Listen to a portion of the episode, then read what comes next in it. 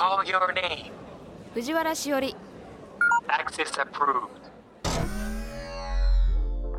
Welcome to Tomorrow Laboratory. J-WAVE J-WAVE LOGISTEED トモラボ J-WEB ロジスティードトゥモローラボラトリー略してトモラボ明るい明日のヒントを研究するラボのチーフ藤原しおりですトモラボは毎回テーマを決めて社会問題をできるだけ噛み砕いて研究していく番組です。ここトモラボにはいろいろなニュースや情報が届いています。その中からテーマに沿ったトピックスをピックアップして研究していきます。このポッドキャストを聞いた後皆さんの生活の中で何かヒントになれば嬉しいです。ロジスティードトモラボ。This program is brought to you by ロジスティード。今回は2022年7月2日と7月9日にラジオでオンエアした荒木健太郎さんをお迎えして研究したイシュー気象のこと、災害のことのディレクターズカット版です。時勢などの表現はオンエア当時のままお届けしますのでご了承ください。雲研究者で気象庁気象研究所研究官の荒木健太郎です。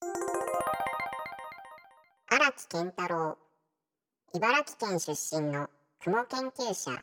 学術博士専門は雲科学気象学慶應義塾大学経済学部を経て気象庁気象大学校を卒業後地方気象台で予報観測業務に従事。現在は気象庁の気象研究所研究官として防災・減災のために災害をもたらす雲の仕組みを研究している。映画「天気の子」の気象監修をはじめ著書も多数。荒木さんよろしくお願いします。はい、よろしくお願いします。はい今日はリモートで参加ということなんですけれども気象にまつわるニュースこのラボにも届いております。ツイッタートレンド車ボコボコ。車大丈夫？上空に流れ込んだ寒気の影響で大気の状態が不安定になり関東各地ではゲリラ雷雨に見舞われ関東の広い範囲で氷が降り被害をもたらしました。大粒の氷が降ったというツイートが次々投稿され路面には氷が降り積もり車で走るのが一部困難な状況。氷で車体が揺れて警報装置が誤作動した車もあったとの情報もあり6月2日は車ボコボコ3日は車大丈夫？それぞれがツイッターのトレンド入りを果たしました。ウェザーニュースが独自に設置したレーダー観測では氷を降らせた雨雲は積乱雲の高さが1万3000メートル前後まで達したとみられ群馬県や埼玉県千葉県で被害が目立っていることが分かりました。被害の状況一部ご紹介すると埼玉県深谷市では、えー、トウモロコシ畑が全滅。さらに千葉県の発表では農作物などへの被害額氷による被害額としては2013年度以降で最大の17億円。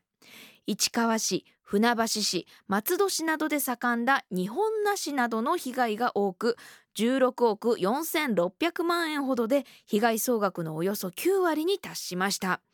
このほか松戸市のキャベツ松戸市と市川市のネギ船橋市の小松菜などへの被害が報告されたとのことです。リスナーメンバーの方の中にも被害を受けてしまったという方いらっしゃるかもしれません。心からお見舞い申し上げたいです。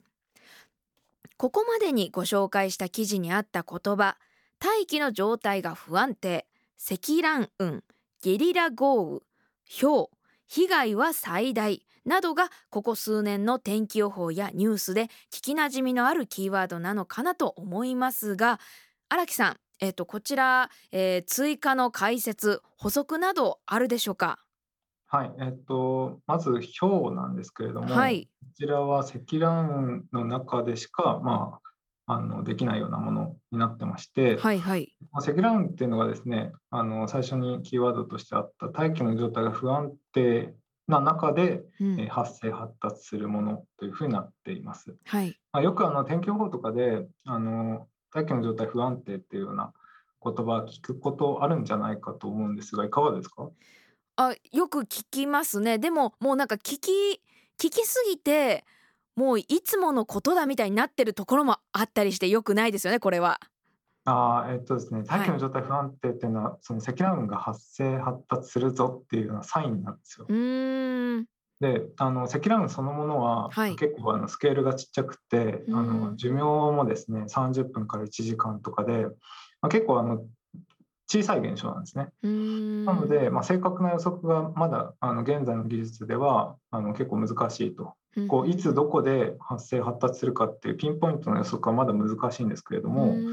ただその積乱雲が発生しそうかどうかっていうのはある程度今の技術でも分かるんですね。そういう時にこの大気の状態が不安定って言葉が使われます。なるほど。この言葉を聞くとす積乱雲をイメージすればいいっていうことですね。あと冬でもですね、あのあんまり積乱雲というイメージないかもしれないんですけれども、はい。実はあの日本海側にこう毎年冬結構雪降ると思うんですけれども、うんうんうん。はいあの雪を降らせてるあの雲っていうのが積乱雲なんですよ。なるほどあ日本海側って積乱雲が多めなんですね。そうなんです。で特にやっぱりあの日本海があの冬は暖かくて、はいまあ、真冬でもあの、まあ、5度から15度ぐらいあってでそこにものすごい冷たい寒気が入ってくるんで、うんやっぱり大気の状態不安定になりがちなんですね大気の状態不安定っていうのはあの例えばですね天気予報で南から暖かく湿った空気が流入して不安定だとか、はい。あと上空に寒気が入ってえー不安定っていうふうに言われることがあるんですけれども、まあ、そういう時に結構積乱雲が発達しやすくなるとなるほどね。あじゃあ本当年間通していつできるかわからないということでまあ一応注意は必要っていうことですね氷とかにも対して。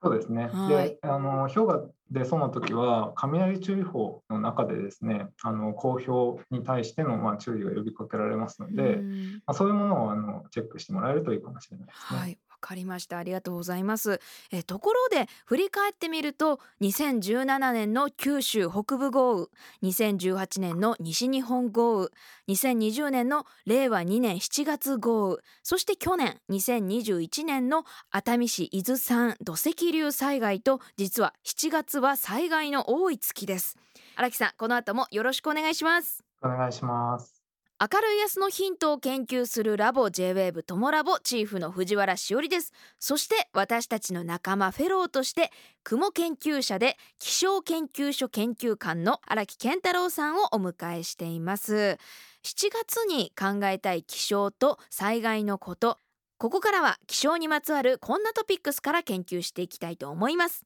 荒木さんのすごすぎる天気の図鑑から一部抜粋編集してご紹介します。空に雲が浮かんでいる理由。白くてもくもくした雲。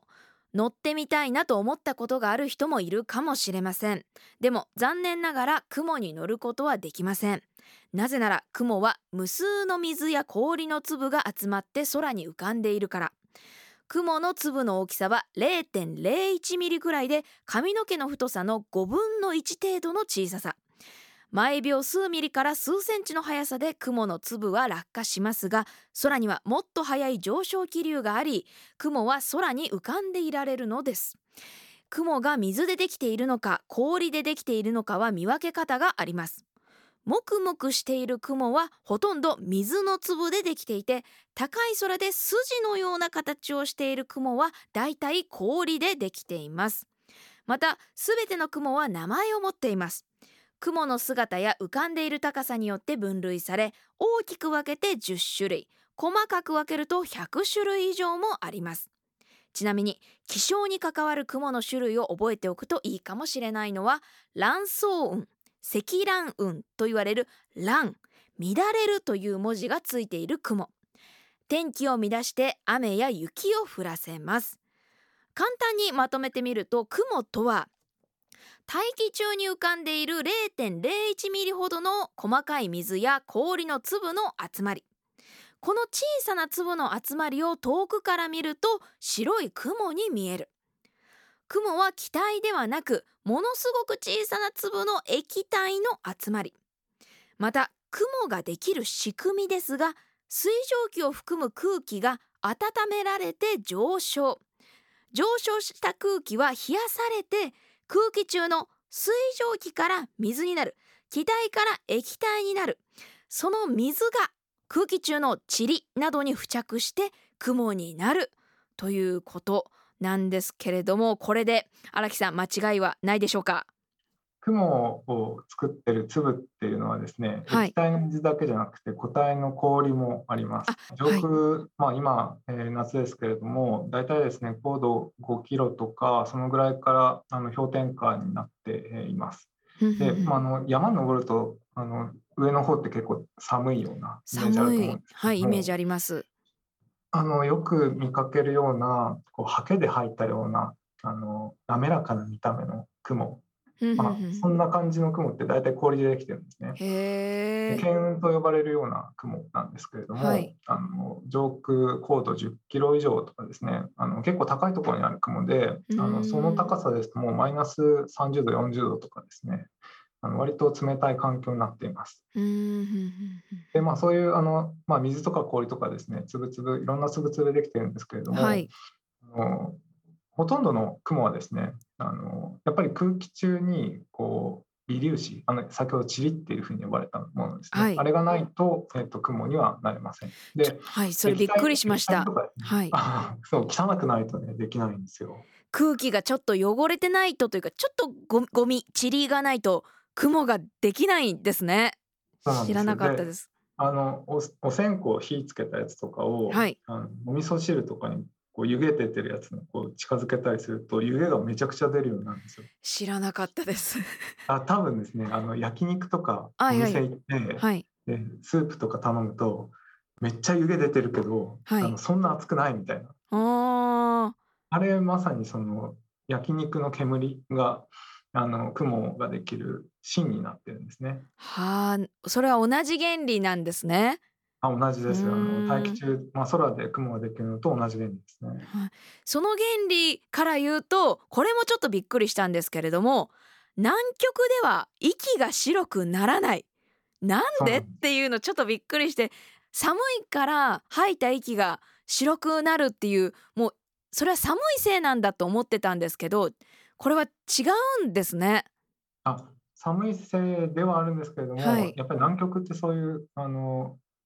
ゴミというか あのい。塵が少ないんですね、極めて少ない。空気がきれいではい。そうなんです。なので、まあ、雲の芯になるようなものはないっていうことなんですね。ちょっとそれびっくりしました。南極こそ息が白くなりそうなのに空気がきれいだから 息が白くならないんですね。ちょっとびっくりしましたちなみになんですけれどもプロフィールでもご紹介しましたが荒木さんは雲研究者とおっしゃっておられますが、はい。く雲にこう注目した雲を極めようとしたきっかけって何かあったんですか？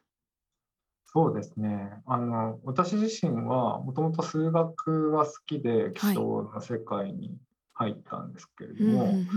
あのまあ、大学を出て気象庁の現場のあの予報とかをするところであの、まあ、注意報警報を発表したりしていく中ではい。やっぱり予測がこう難しい例ってうん。結構たくさん経験したんですね。はい。でそれでどうして予測が難しいのかっていうのを考えてみるとやっぱり雲に分かってないことがすごくたくさんあるっていうことで、まあ、それを研究しようということで今気象研究所であの雲の研究してます。うーんそのやっぱり数学から雲っていうことがなかなか結びつかないんですけれどもやっぱりそういう雲を研究している中ではこう数学とかがすごく活かせたり楽しいなって感じることが結構あるんですか？まあ雲に限らず多分気象学とかをやってると気象って、まあ、空のことってこう空気流れてるじゃないですか。うんうんうん。流体っていうんですよ。はい。で流体力学とかっていうじゃないですか。はい。でまあ天気予報って未来の状態をこう調べるうん。技術はい。がベースになってるんですけれども、まあ、それって結局運動方程式を解くってことなんですうね。今どういう状態になってるっていうのを観測してその上でその物理法則にのっとってこう計算していく。あで未ー来の状態を求めるってことなんですね。なんでまあ数学使わないとあの天気予報できないです。へえそっかい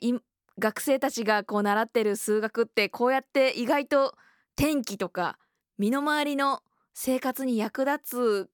勉強なんだなって改めて今聞いて思いました。いやーめちゃくちゃ役に立ちますね。まあ、あと雲とか見てても、はい。その大気中のこう波というかうんうん大気中の波動ですね、はいそれにの乗ったような雲が現れることもあるんですよ。はいはいはい。それ見るとサインコサインのあの波がこうまさにこう目に見えるようになってるというような もう数学能ですね。いやそれがですね、はいそれ多分一回はいそういう雲を見てそういう認識をすると、はい。多分めちゃくちゃあのそういう考え方で物事を見れるようになると思うんですよ。へち。ょっとした背景知識があると見え方が多分全然変わってくると思うんですよね。なんか数学って学生時代勉強してるとこれほんと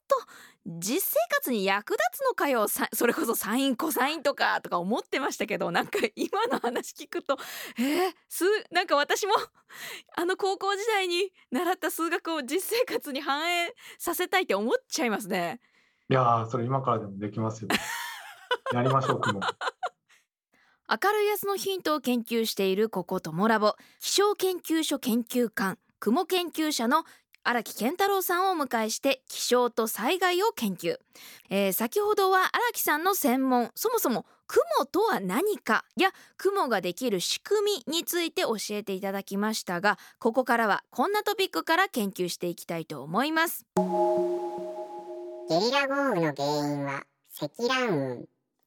先ほど乱乱れるという文字がある雲は天気を乱して雨や雪を降らせるとご紹介しましたがその中の一つが積乱雲です。ここからも荒木さんの本「すごすぎる天気の図鑑」と「もっとすごすぎる天気の図鑑」のトピックスから一部抜粋編集してご紹介します。低い空の暖かく湿った空気が冷たい空気や山などに持ち上げられて積まれた雲と書く積雲が生まれます。空気がある高さを超えると一人で上昇できるようになり雲が発達して積乱雲になります。雲の中に生まれた下降気流が上昇気流を打ち消してしまい積乱雲は衰弱。下降気流はやがて地面に達して周囲に広がり別の暖かく湿った空気を持ち上げて次の積乱雲の発生へとつながります。積乱雲は限界まで発達すると行き場をなくして数キロから十数キロメートルに横に広がり、えー高さが高度15キロメートル以上になる金床雲になります。移動する積乱雲が真上にやってくると突然雨が降り出し通り過ぎるとすぐ雨が上がるのは積乱雲の寿命が30分から1時間ほどだから。そもそも積乱雲は大気の状態が不安定な時に発達します。大気の下が暖かく大気の上は冷たいので空気が上昇しやすく不安定になりこの不安定の状況によって雲の発達する高さが変化するそうです。さてこの積乱雲最大で600万トンの水を含んでいるという研究があります。これは25メートルのプールで1万倍分。一般的な家庭用のお風呂で換算すると3000万倍分に当たるそうです。積乱雲の中にはたくさんの水が含まれていると記憶をしておくと良いでしょう。一つの積乱雲がもたらす雨の量は数十ミリ程度ですがマルチセルと呼ばれるいくつかが集まった大きな積乱雲は寿命が伸びて降る雨の量が増え激しい雷雨のゲリラ豪雨になることがあります。とのことで、えー先ほど積乱雲についても荒木さんからお話いただいてたのですがここでは本格的にちょっと積乱雲について、えーお話ししていきたいと思います。えー木さんこの積乱雲について他に補足などありますか？あのゲリラ豪雨っていう言葉ははい。正式な気象用語ではなくってですね。あそうなんですか。はい。まあ、ただ最近よく使われるようなあの言葉なので、まあ、はい。特に最近増えてるみたいな印象を持たれがちなんですけれども、はいはいはい。現象としては昔からあるものですね。でまあ、日本名というか、あのまあ夕立とかですね、はい。あの通り雨とか週とかですね、あのそういうふうにこの昔から呼ばれてきているものなので、はいまあ、ゲリラゲリゲリラと言わずにですね、はいそういう名前で呼んでもらった方が嬉しいですね。あそうなんですねあのですね、ゲリラっていうとこう予測困難とかですね、はいまあ、突然発生するっていうような意味とかもあるんですけど、うん予測できてるやつもあるんですよね。なるほどら予報してる身からすると、はい予測できてんじゃんっていうようなものもゲリラゲリラと言われるとですね、はいまあちょっとやるせないですね。なるほどなるほどそういうあの気象庁にあの勤務されている方ならではの思いが伝わってきます。そうですね、これは気象庁の公式見解ではないということだけすみません。荒木さんの荒木さんの気持ちですね。はい、はい、ちなみになんですけど私あの荒木さんのウィキペディアちょっと拝見したんですけど あの積雲の中では積乱雲がお好きというふうにウィキペディアに書いてあったんですけどそれは合ってますか？あそうですね。あの積乱雲はまあ研究対象でもありますし、うん、学術的にも面白いですけど、はい、あの積乱雲ってやっぱ寿命短いですし、はい、まあ、30分から1時間ですし、うん、こうあっという間に成長するんですよね。ダイナミックなところとかはあの見て見ていても好きですね。うん。なんか私もなんか夏の空にこう積乱雲があるイメージがこう強くてあなんかこう真っ青な青綺麗な青に白い黙々とした雲の状況が好きなんですけどこの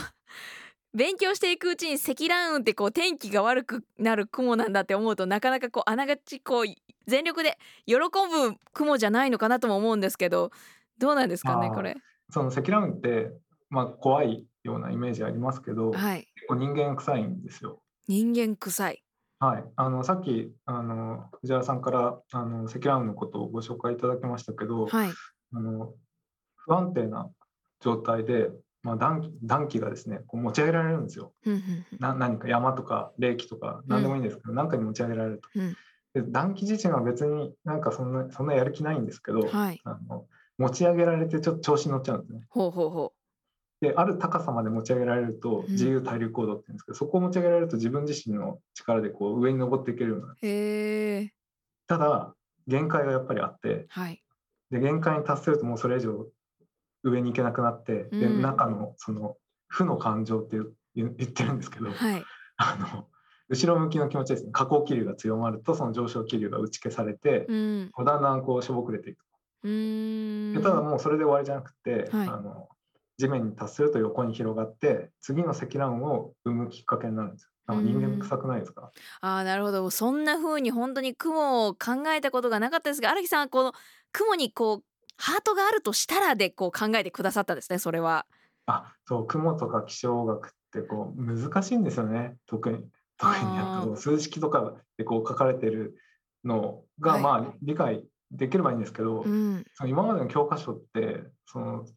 完全になんか数式ばっかりの教科書か、はい、ふわっとした説明しかない写真集かみたいな感じで二極化してたんで、はいはいはい、そういうところをこう定性的に正しく理解できる本があるといいなと思ったんですけどなかったんで自分で書いたいやすごい。子供たちにはすごいとっつきやすそうですよね。雲は人間臭いっていうのは面白いなと思いました。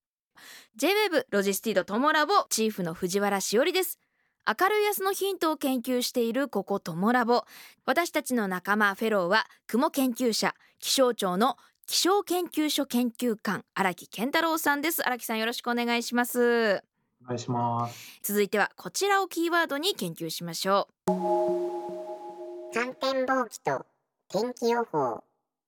荒木健太郎さんの著書すごすぎる天気の図鑑ともっとすごすぎる天気の図鑑のトピックスを中心にいろいろな文献から一部抜粋編集してご紹介します。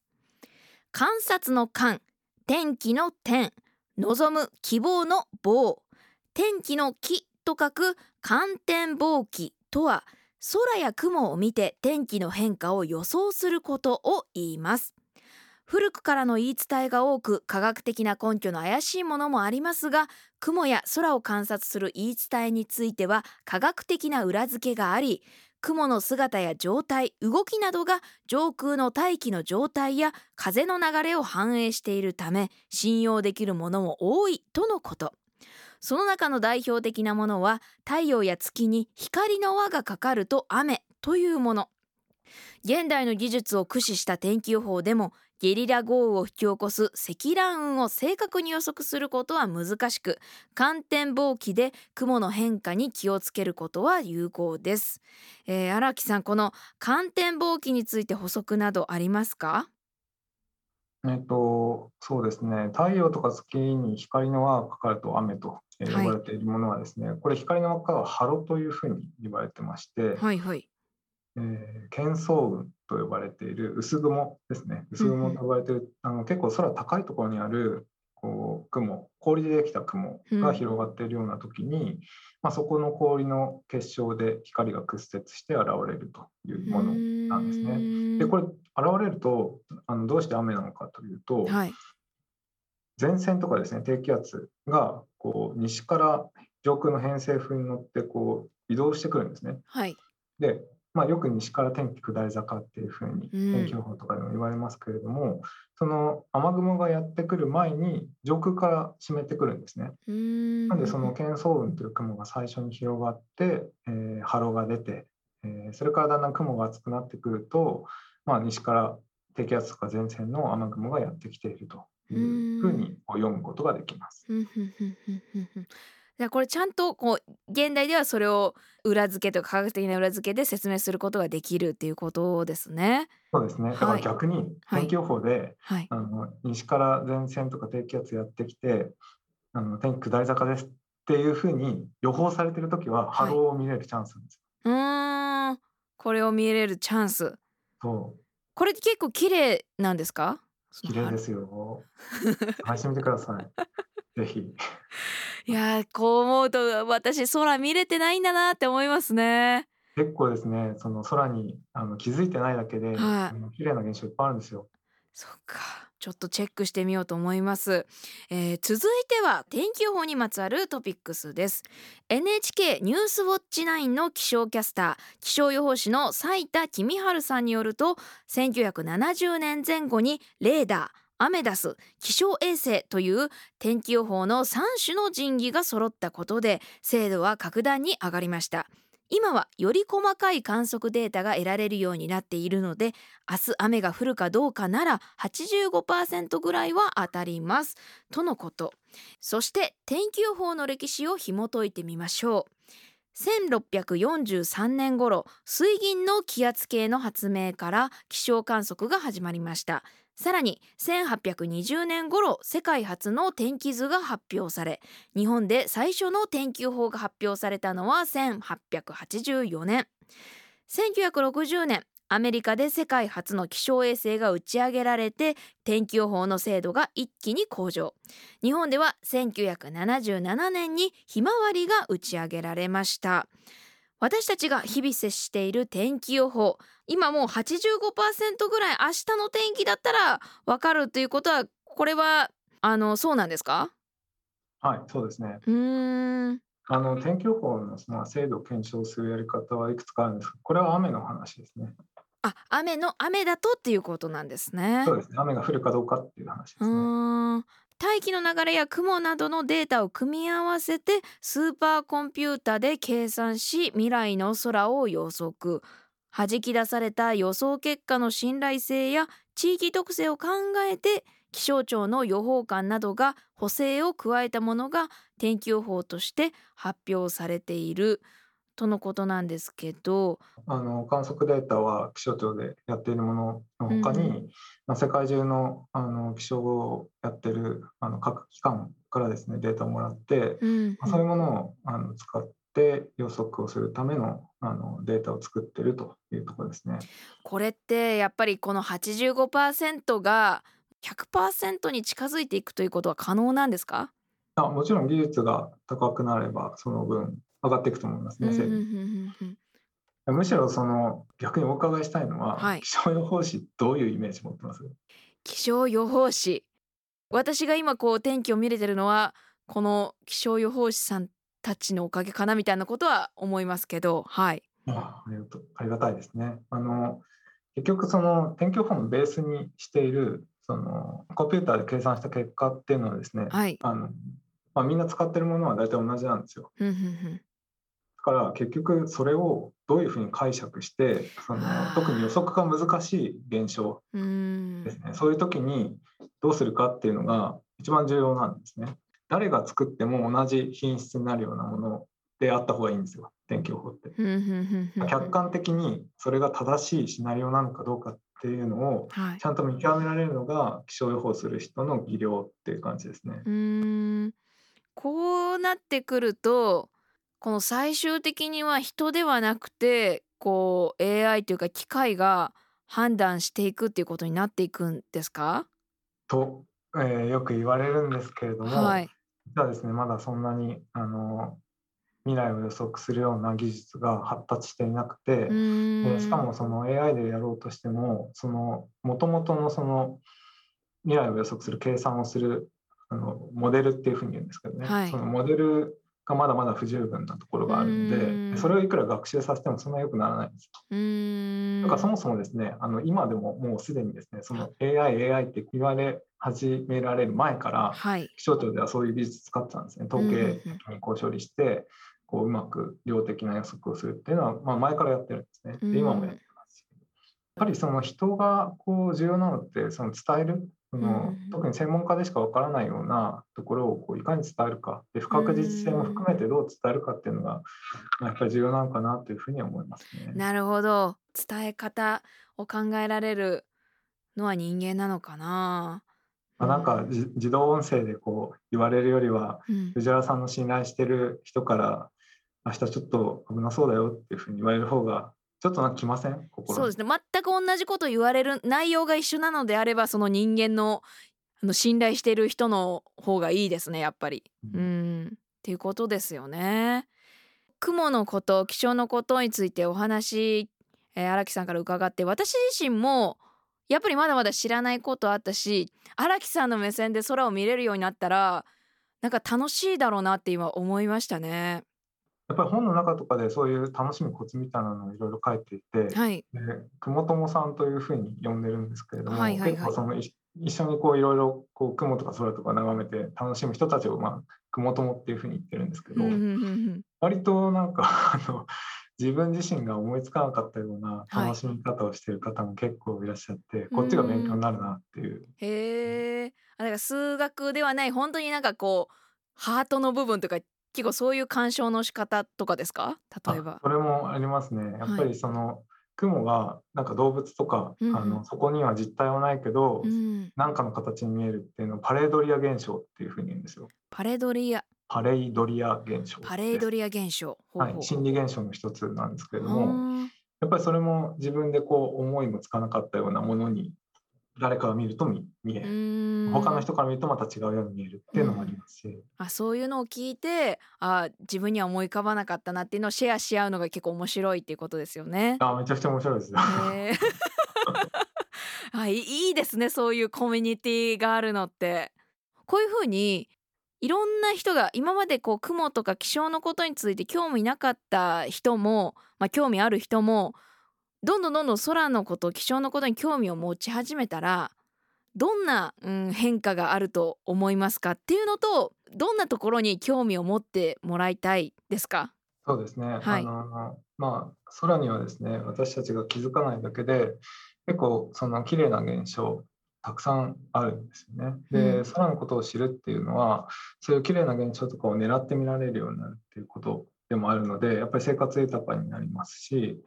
それ以外にもですねやっぱりその自分の身を守ることにつながるっていうのはあのとても大きいと思います。であの私結構ツイッターとかインスタとかでですねあの、まあ、雲の写真とか、はい。まあ綺麗な空の写真とかを投稿しながら解説をしたりしてるんですけれども、はい。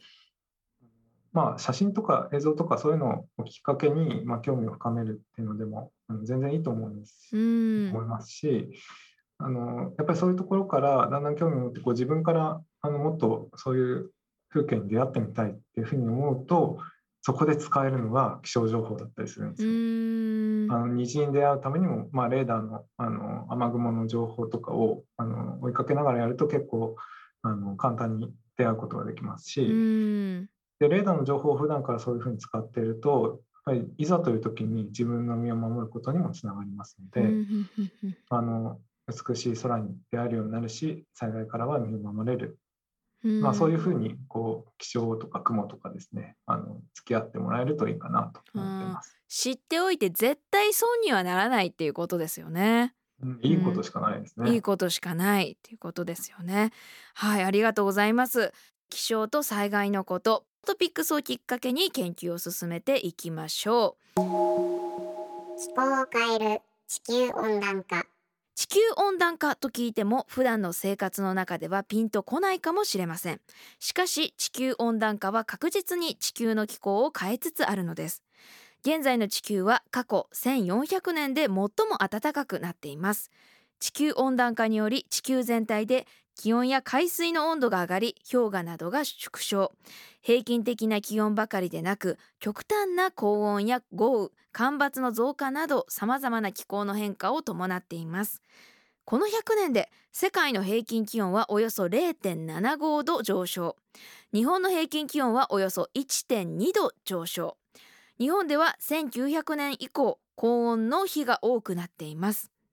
地球温暖化の原因は人間の活動による二酸化炭素など温室効果ガスの増加と考えられています。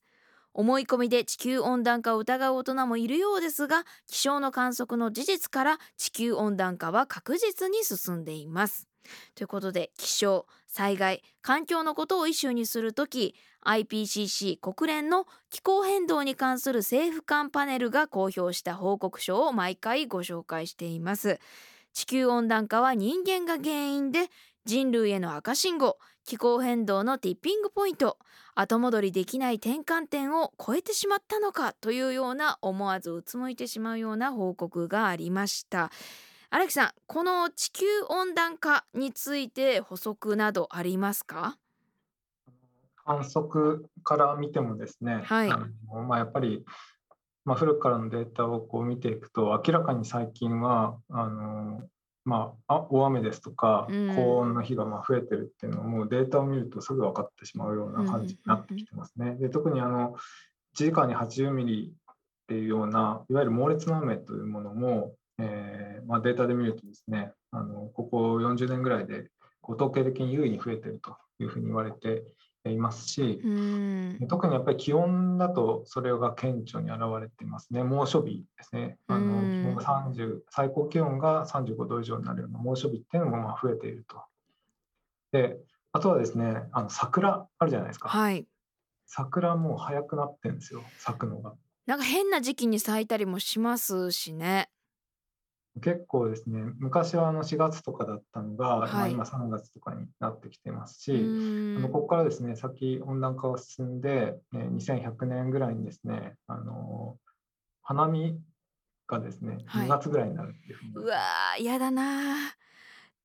全然違いますね。季節としても夏が長くなってで冬が短くなるっていうのはよく言われていますね。あのちなみになんですけどこの日本の平均気温はおよそ1.2度上昇っていうふうに、えー、書かれてるんですけどこれ1.2度って聞くとえまだそんなもん？っていう感覚があるもっともっと上昇している感覚あるんですけれどもこの平均気温およそ1.2度上昇っていうのは結構相当すごいことなんですかね？うん、かなりすごいことですね。というのは、まあ、1.2度っていうふうに聞いてそんなにイメージを置かないかもしれないんですけれども、はい、あの温暖化でこう起こることとしてやっぱり極端な現象が増えるというのが、あのまあ、生活に対してはやっぱり大きな影響になってくるところかなと思うんですよね。まあ、水害が増えるとかもそうですしあとはその猛暑日がやっぱりすごいこう増えて、えー、それでまあ日中こう活動できる時間帯が少なくなったりとかですね、うそういうのがまあ極端な影響として現れているというふうにまあ見ていいかなと思います。でまあそれが、まあ、温暖化の原因がその人間活動であることはまあ疑いようがないっていう報告が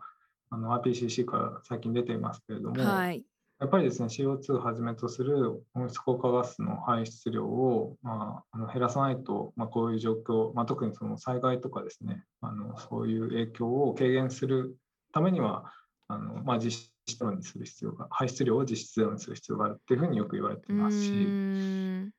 結構あの今あのかなり大変な状況になってきているなという感じがしています。この温室効果ガスの排出量とか、まあ、実質ゼロにしていくっていうことってもう頑張ってるけどなかなかこれ日本だけの問題じゃなくて海外も地球全体でやらないと意味がないっていうことですよねきっとこれは。あもちろんそうですね、はいもちろんそうなんですけれども結局日本もですねあの防災に対しては、はい。日本人の意識っていうのは、まあ、世界の中で見てもあの非常に高いうと。いう報告があるんですけれども、一方で気候変動対策、まあ、こういった温暖化対策に対するあの意識っていうのはですね日本はかなり先進国の中で遅れてるという報告もあります。結構こうネガティブなイメージ持ちがちじゃないですか。そうですねこう何か我慢するとか節約をするイコール何か楽しいことをちょっと、うん、セーブしなければいけないみたいなイメージがやっぱりついてきてるでしょうね。そこはちょっとやっぱりあの発想の転換が必要ですね。んなんかむしろその生活自分たちの生活をより豊かにするためにうん対策をするっていう方向に持っていかないといけないですしあとあの個人個人がこう、まあ、省エネするとかですね。うん。そういうのはもちろんまあ対策としてはあるんですけどそれだけだとやっぱりあのきついですし効果もそんなに高くないんですよ。う。ん。なんでやっぱりその重要なのはこう声を上げてその国とか社会とか全体をこう変えていく。でそのためには個人個人のあの意識っていうのはやっぱり必要なんですね。個人個人が例えばその CO2 こう削減できるような商品とか、まあ、そういったものをこう買うようになって使うようになればその需要が高まってうん。結果的に社会全体がそういう方向になってきますし。そうですよね。だから大きいことを動かそうと思ったらまずはこう一人一人の意識が変わっていかないと本当になかなかこれは変えていけれないことっていうことですよね。そうですね。うん。まあ、ただ一人でやってるとやっぱりきついんで、うん。あの今はまあ SNS とかいろんなあのサービスあるので、あの志をこう一緒にしている仲間とどんどんつながって、うん。で一緒にまあ声を上げていくっていうのがあの重要かなと思いますね。そうですね。でそういうはい。そういう意味ではあの今の Z 世代の人たちは、あうん。の頑張ってくれてるなといううーん。確かにそういう声若い世代で上げてるのよく見ます。ここからは気象にまつわるこんなトピックスから研究していきたいと思います。線状降水帯日本気象協会に所属する気象予報士の皆さんが気象業界を賑わせた言葉などを選ぶ2021年のお天気トレンド第3位が線状降水帯情報でした。荒木さん線状降水帯について詳しく教えていただけますか？はい。あの線状降水帯っていうのはですね、はい。あのまあ、特に最近大雨をもたらす現象ということで、まあ、いろうんなところでこう言われているものなんですけれども、はい。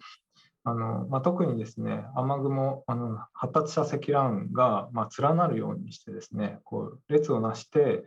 あの同じような地域をこう同じような地域で、まあ、強い雨激しい雨を降らせ続けるっていうような、まあ、そういった現象なんですね、まあ、はいその雨雲のまとまりですとか線状の雨域のことを線状降水帯というふうに呼んでいます。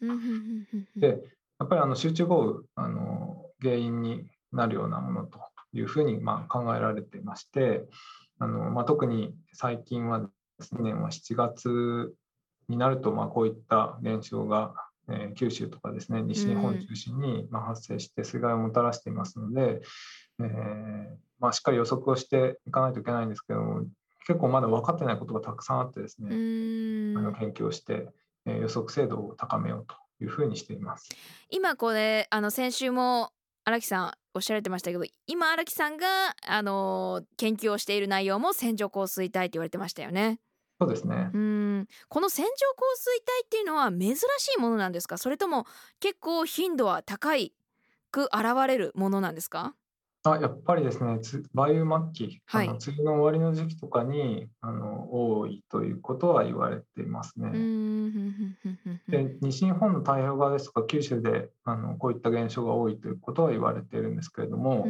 あのまあ、それだけではなくて北海道とかでもあの起こることはあるので、まあ、うん全国あの共通して気をつけないといけない現象とは言えると思いまうす。ーん。だからここ最近集中的な豪雨をもたらすということでやっぱん。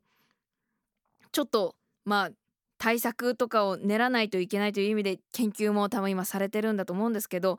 まあ、この研究がどんどん上がっていいけばなんか被害も7月によく起きている被害も少なくなっていくっていうことですよねきっと。まあそうですね、情報としては、あの今取り組んでいる研究、特に今年度はですね、あのまあ、梅雨期に、まあ、東シナ海とかですね、九州中心にあの線状降水帯のメカニズムを解明するための集中観測をやってまして、でまあ、そういうものをきっかけにですね、あの情報をより良くしていこうというような取り組みが気象庁で、え取り組んでいますので、まあ、2030年ぐらいをあの目安にですねあの市町村単位であの、まあ、いつ頃危なくなりそうかっていうような情報を出せるようにということで、えー、研究開発取り組んでいるところです。うん。本当にもうこれは研究者の皆さんに力を託すことしかできないんですけれども。あえっとですね待つだけじゃないんです。待つだけじゃない。私たちにできることありますか、はい、ありますよ。いっぱいありますよで何ですか？今年の6月からですね、はい、線状降水帯の予測の情報っていうのがあの新たに開始されました。まあ、今の研究開発の取り組みの一環ではあるんですけれども、あの、はい、半日程度前からですね、あのどこどこの地方にそういった線状降水帯が発生する可能性があるっていう、うん、そういった情報が出るようになりましたので、はい、あのまあ、気象情報とかですね、天気予報の中でそういったことを見聞きしたときはですね、はい、あの特に、えー、気をつけて、まあ、水害に対する、まあ、大雨に対する備えをですね改めて確認するっていうようなことが、うん、あのまあ、皆さんのアクションとしてもできる状態にはなってきていると思います。うん、あちゃんと気象庁さんの研究を受け取ってちゃんと行動としてあの反映してそういうサイクルをこう回していくことが大事っていうことですね。まあ、今でもその使える情報があるっていうことですね。わかりました、えー、皆さんもぜひ線状降水帯というのにも、えー、着目して、えー、日々暮らしてみてください。ここからはこのキーワードから研究を始めましょう。異常気象とは？荒木さんの本もっとすごすぎる天気の図鑑から一部抜粋編集してご紹介します。毎年のように起こる大雨や台風の災害。その時に耳にするのが異常気象という言葉です気象庁はある地域のある時期で30年に1回以下の頻度で発生する現象を異常気象としています。大雨や暴風などの数時間程度の現象から数ヶ月続く干ばつ極端な冷夏や暖冬気象災害が異常気象とされています。観測史上1位の記録的何々と聞いてまたと思うかもしれません。災害のニュースを聞いたり見たりしてもラジオやテレビの向こうの人事と思いがちですがもしもの時に備え安全を確保できるように日頃から備えておくことが重要です。さらにトピックスをもう一つ。正常性バイアスと自分ごと。平成最悪の豪雨災害と呼ばれているのが平成30年7月豪雨いわゆる西日本豪雨です2018年7月梅雨前線などの影響による西日本を中心にした記録的豪雨で270人を超える死者行方不明者の被害が出ました。中でも岡山県倉敷市の真備地区では川の堤防が決壊して51人が犠牲になりました。岡山県は検証委員会を立ち上げ住民アンケートを行ったところ大きな被害を出した真備町の住人は水害で避難しなければならない事態になると思っていましたかという質問に近いうちに起きそうだと思っていたという回答が9%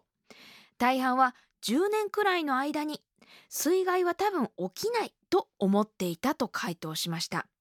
倉敷市が住民に配布したハザードマップでは西日本豪雨の浸水域とほぼ合致していたにもかかわらず住民の大半は心配を全くしていませんでした。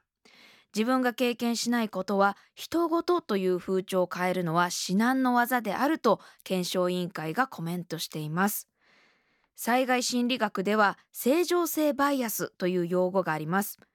被害が予想される状況でも都合の悪い情報を無視したり自分は大丈夫まだ大丈夫と過小評価して逃げ遅れてしまうのです。という、えー、私の地元岡山に関するトピックではありましたが異常気象とかこの水害とか本当にたくさん起きていると思うんですけどこれについてあの荒木さんの意見あの聞かせていただけますか？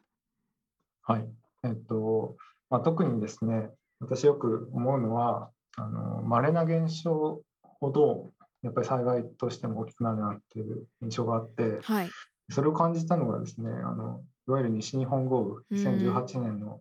時のあの豪雨ですね、はい平成30年7月豪雨っていうふうに言われてますけれども、じゃあその年のあの6月に岡山県の倉敷市でうあのん。講演してたんですよ。はいはいはい。その時にあの地元の方とお話しして、この辺りはあの気候がすごい穏やかで、水害も全然ないんで平和なんですっていう話を聞いて、うん。でちょっとまずいなと思って、公園の中でもやっぱり全国どこでも豪雨起こるから、うんあの対策しましょうねっていうような話をした、まあ、翌月にですね、あのまあ、大規模な水害が。岡山県倉敷市で、まあ、発生して、やっぱりその普段からそんなにない地域ほど、えーやっぱり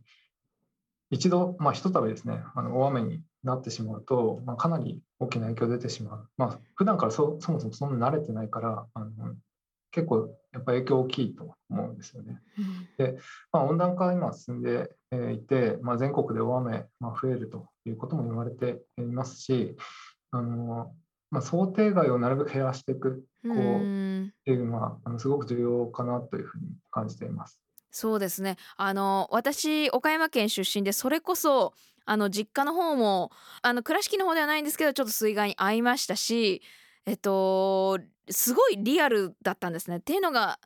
やっぱり岡山県って晴れの国って言われるほどやっぱ晴れてる方が多くてあんまり水害っていうものに関してん経験ない人の方がほとんどだったので大丈夫大丈夫っていう気持ちがベースでみんなあってだから本当に逃げ遅れたりとかしたっていうのを本当に生の声として聞いていたしあれを経験して思ったのは本当にあの荒木さん先ほどおっしゃられたようにいつどこで大きな災害に遭うかわからないっていうのをやっぱちゃんと一人一人が持っておかなきゃいけないんだっていうのを痛感した災害ではあったんですね。だから晴れの国災害が少ない県っていう地域に住んでる人もちゃんと災害のことはあの勉強しなきゃいけないなもし万が一の時はどうどこに逃げるのかどうするのかっていうのを知っておくことって本当大事なっていうのは感じました。よくあのハザードマップを見ましょうっていうふうに多分いろんなところでこう言われてると思うんですけど、はい、まあ、避難の仕方とかっていうのはやっぱりご自身ですとかうんご家族の状況によってその、まあ、最適なものっていうのは変わるんですね。とか防災に正解はないとかっていうふうによく言われますけれども、はい、そのまあ、ご自身の状況とかご家族の状況、まあ、それから住んでいる場所の水害のリスクとかですねそういうものをこう総合的に考えてどういう避難がいいのかなっていうのを考えるためにやっぱりハザードマップってすごい重要なので、うん。まあ、今リスナーの皆さんもしハザードマップまだ見たことないっていう方がいらっしゃったらぜひですねあのハザードマップポータルサイトっていうふうにこうググっていただくとあの国土地理院のサイト出てきますのでご自身のお住まいのところとかの水害リスクをですね見てもらえるとあのすごくいいきっかけになるんじゃないかなと思います。ハザードマップポータルサイトですね。ですね。はい検索してみてください。明るい安のヒントを研究しているここトモラボ最後は荒木さんのツイート。去年11月16日の投稿から研究しましょう。正直今地球がやばいので気候変動アクションガイドを作りました。地球温暖化で何が起こっていてこれからどうなるのかどんな対策が効果的か個人でできるアクションなどまとめました。気候変動対策は我慢するものではなく生活をより豊かにするものです。ということで、えー災害への対策ばかりでなくさまざまな事柄で問題になる人事と自分事荒木さんの生活をより豊かにするものという捉え方の中で自分ごとへ寄せていくアプローチも、えー有効なのかなと感じるリスナーメンバーの方もいるのではないでしょうか。えっとまあ、この荒木さんのツイートの中で自分たちがこうできることっていうのをご紹介していただいてるのですが先ほども日本は防災の意識は高いんだけど気候変動の対策は意識が低いということで、まあ、私たち一人一人環境生きている環境は違うんですけど自分ごとにしていくヒントって何でしょうか？まあ、すごい難しいなと私も思っていて、うやっんぱりその環境地球環境とか気候をやってるあの人たちとこういう議論するんですけど、はい、まだ答えは出てないですね。で、まあ、そのきっかけとしてあの私がよく防災の分野とかで言ってるのはやっぱり楽しんだ結果としてそれがその防災につながってる、まあ、虹を楽し虹を楽しむあの虹を見つけるためにレーダーの情報を使うとか、うそういう方向性で気候変動対策もできたらいいよねっていうような話はしていますが、えー、と実はまだ答えは出てないです。荒木さんがやっぱりこう雲のことってこんなに面白いんですよみたいなこと？雲以外にも天気のことってこんなことがあるんですよ。知ったらもっと面白いんですよっていうのを紹介していただく中でやっぱりそれで雲とか、うん、空のことを楽しいって興味を持つ人が増えたらあでもこの雲ってこういう状況じゃないと見れないのかとか3月に見て楽しんでた花見が2月になっちゃうのかそれって悲しいな。だったら何ができるんだろうとかやっぱりまず何か楽しんだ？環境とか自然に対して何か楽しんだ？いい思い出経験がやっぱり元となってあこのままだったらいけないのかなとかこのままだとこの楽しかった経験もできなくなるのかなとかそういう風なところからやっぱりうん人間が行動を変化していくことになるのかなとも思ったんですよね。うん、うん。あの確かにですね今おっしゃってたみたいにその桜の開花時期あの花見の時期が変わるとかっていうのは割と、はい、あの自分たちの生活に関わるかもしれない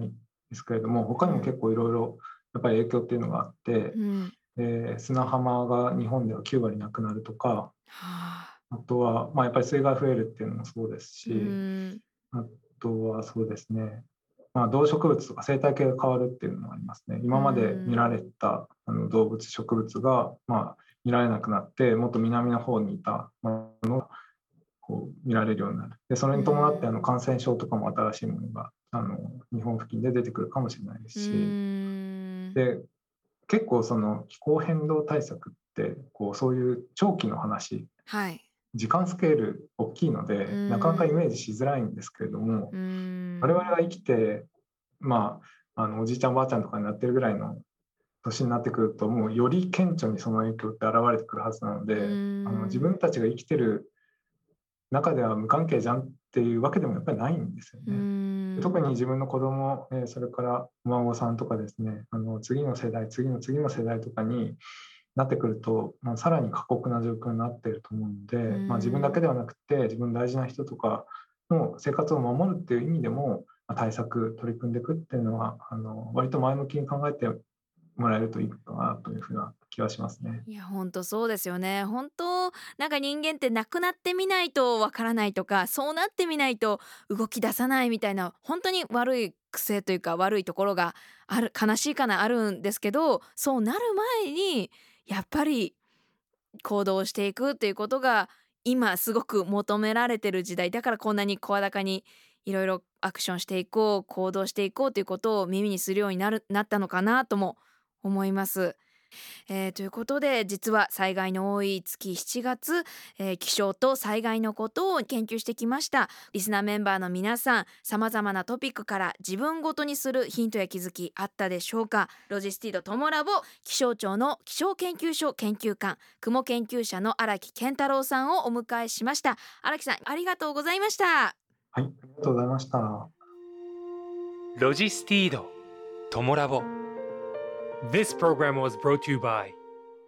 Logistido.